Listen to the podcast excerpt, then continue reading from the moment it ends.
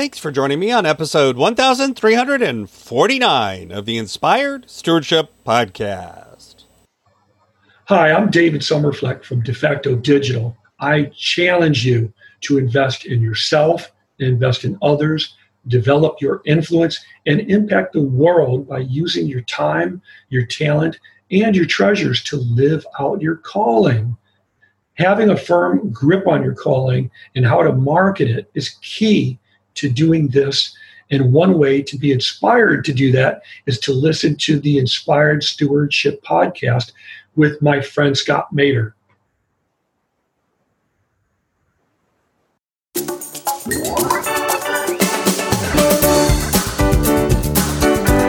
Her faith grows out of both a desperate need for her child, but also out of a willingness to challenge authority a willingness to look at the runaway train that she is on and say, Nope, my faith is bigger than that.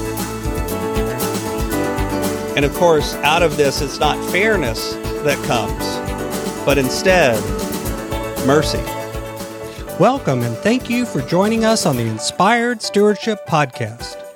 If you truly desire to become the person who God wants you to be, then you must learn to use your time, your talent, and your treasures for your true calling. In the Inspired Stewardship podcast, you will learn to invest in yourself, invest in others, and develop your influence so that you can impact the world.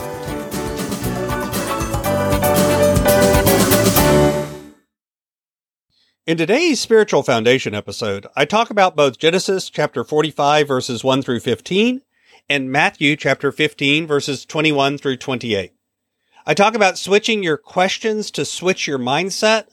And I also talk about how we really need mercy, not fairness. In Genesis chapter 45 verses 1 through 15 says, Then Joseph could no longer control himself before all those who stood by him, and he cried out, Send everyone away from me. So no one stayed with him when Joseph made himself known to his brothers. And he wept so loudly that the Egyptians heard it, and the household of Pharaoh heard it. Joseph said to his brothers, I am Joseph. Is my father still alive? But his brothers could not answer him. So dismayed were they at his presence. Then Joseph said to his brothers, Come closer to me. And they came closer. And he said, I'm your brother Joseph, whom you sold into Egypt. And now do not be distressed or angry with yourselves because you sold me here, for God sent me before you to preserve life. For the famine had been in these lands these two years, and there are five more years in which there will be neither plowing nor harvest. God sent me before you to preserve for you a remnant on earth and to keep alive for you many survivors. So it was not you who sent me here, but God. He has made me father to Pharaoh and lord of all his house and ruler over all the lands of Egypt. Hurry and go up to my father and say to him, Thus says your son Joseph, God has made me lord of all Egypt. Come down to me. Do not delay. You shall settle in the land of Goshen, and you shall be near me, you and your children's children, as well as your flocks, your herds, and all that you have. I will provide for you there, since there are five more years of famine to come, so that you and your household and all that you have will not come to poverty. And now your eyes and the eyes of my brother Benjamin sees that it is my own mouth that speak to you. You must tell my father how greatly I am honored in Egypt, and all that you have seen. Hurry and bring my father down here.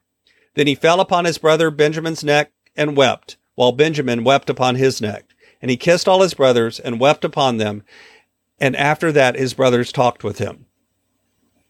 Matthew chapter 15, verses 21 through 28 says, Jesus left that place and went away to the district of Tyre and Sidon. Just then a Canaanite woman from that region came out and started shouting, have mercy on me, Lord, son of David. My daughter is tormented by a demon. But he did not answer her at all. And his disciples came and urged him, saying, Send her away, for she keeps shouting after us. And he answered, I was sent only to the lost sheep of the house of Israel. But she came and knelt before him, saying, Lord, help me. He answered, It is not fair to take the children's food and throw it to the dogs. And she said, Yes, Lord, yet even the dogs eat the crumbs that fall from their master's table. Then Jesus answered her, Woman, great is your faith. Let it be done for you as you wish. And her daughter was healed instantly. You know, last week, if you listened, we left off the story of Joseph where he was in a, a pit and had just been sold into slavery and now was on a train to Egypt, a runaway train, so to speak. At least it felt like to him. He was not in control. He was being pulled along by things bigger than him.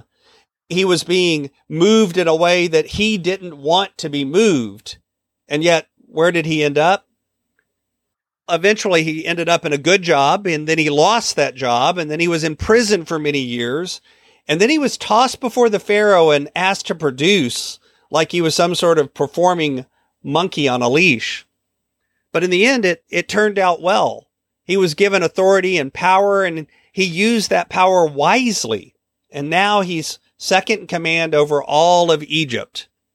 And then his brothers show up, hat in hand, needing a handout, needing some help. And yet they were the ones that had thrown him into a pit because they didn't actually have the will to kill him, which was what they really were thinking about doing.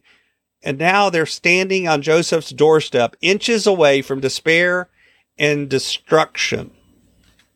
And of course, he kicks them to the curb. Actually, no, he, he doesn't. But think about it. Wouldn't you this is your chance to get back at the people that had sold you into slavery, that caused you to be in prison, that caused you to have horrible things happen to you and things that were completely out of your control. And now you've got power and influence. And Joseph chose to use that power in a different way.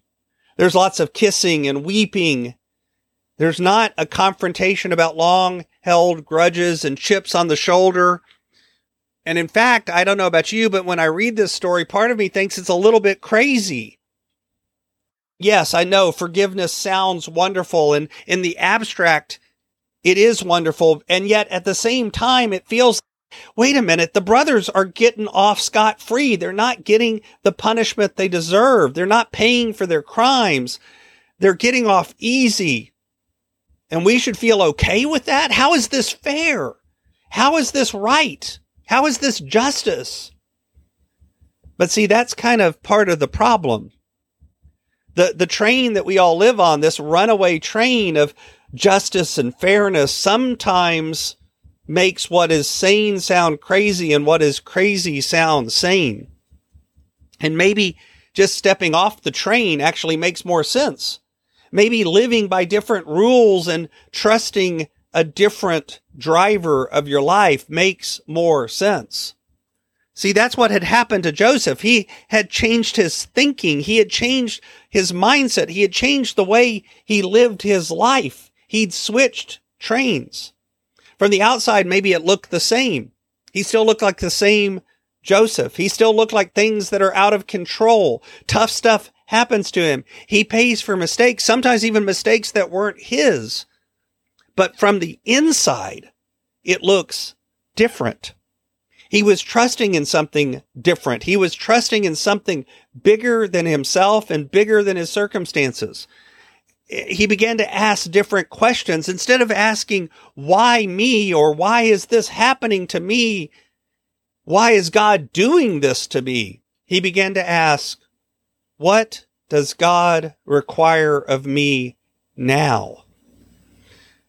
No matter the depth of the now, no matter the depth of the hurt, no matter the injustice, no matter the unfairness, he still could step back and ask, what does God require of me now? And then based on the answer he discovered, he followed the direction that God was giving him. He trusted that the train wasn't a runaway train after all, that it had a destination in mind. The problem was he just couldn't see it or understand it.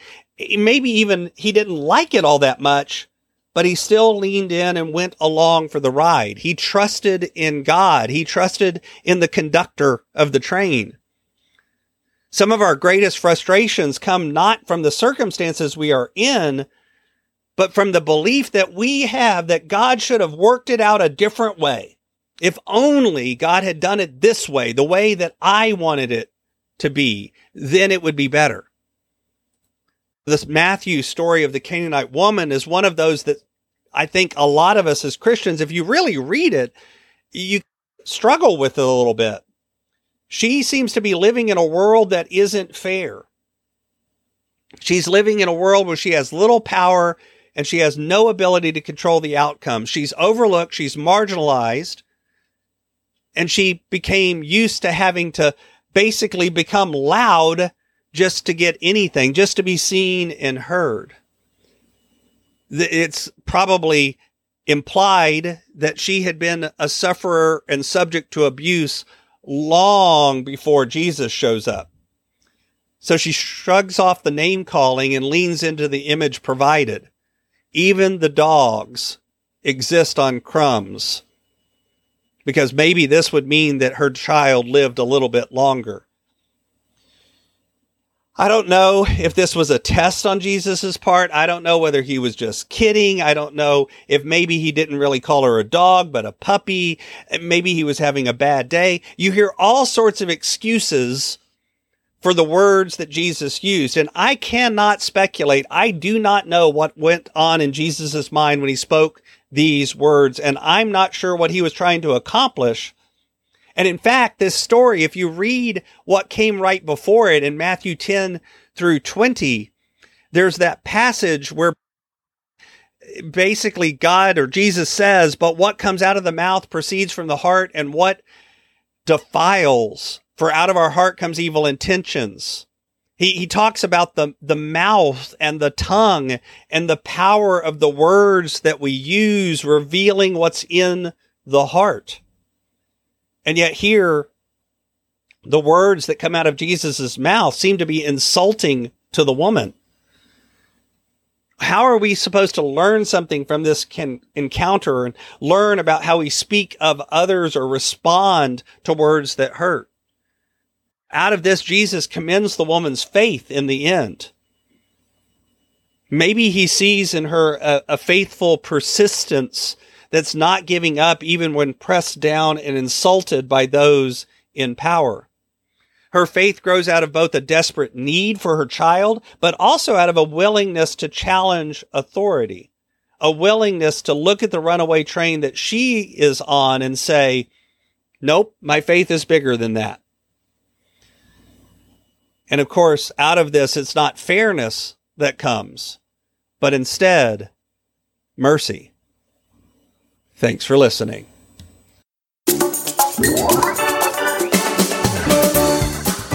Thanks so much for listening to the Inspired Stewardship Podcast. As a subscriber and listener, we challenge you to not just sit back and passively listen, but act on what you've heard and find a way to live your calling. If you enjoyed this episode, do me a favor go over to facebook.com slash inspired stewardship and like our Facebook page and mark it that you'd like to get notifications from us so that we can connect with you on Facebook and make sure that we're serving you to the best of our abilities with time and tips there. Until next time, invest your time, your talent, and your treasures develop your influence, and impact the world.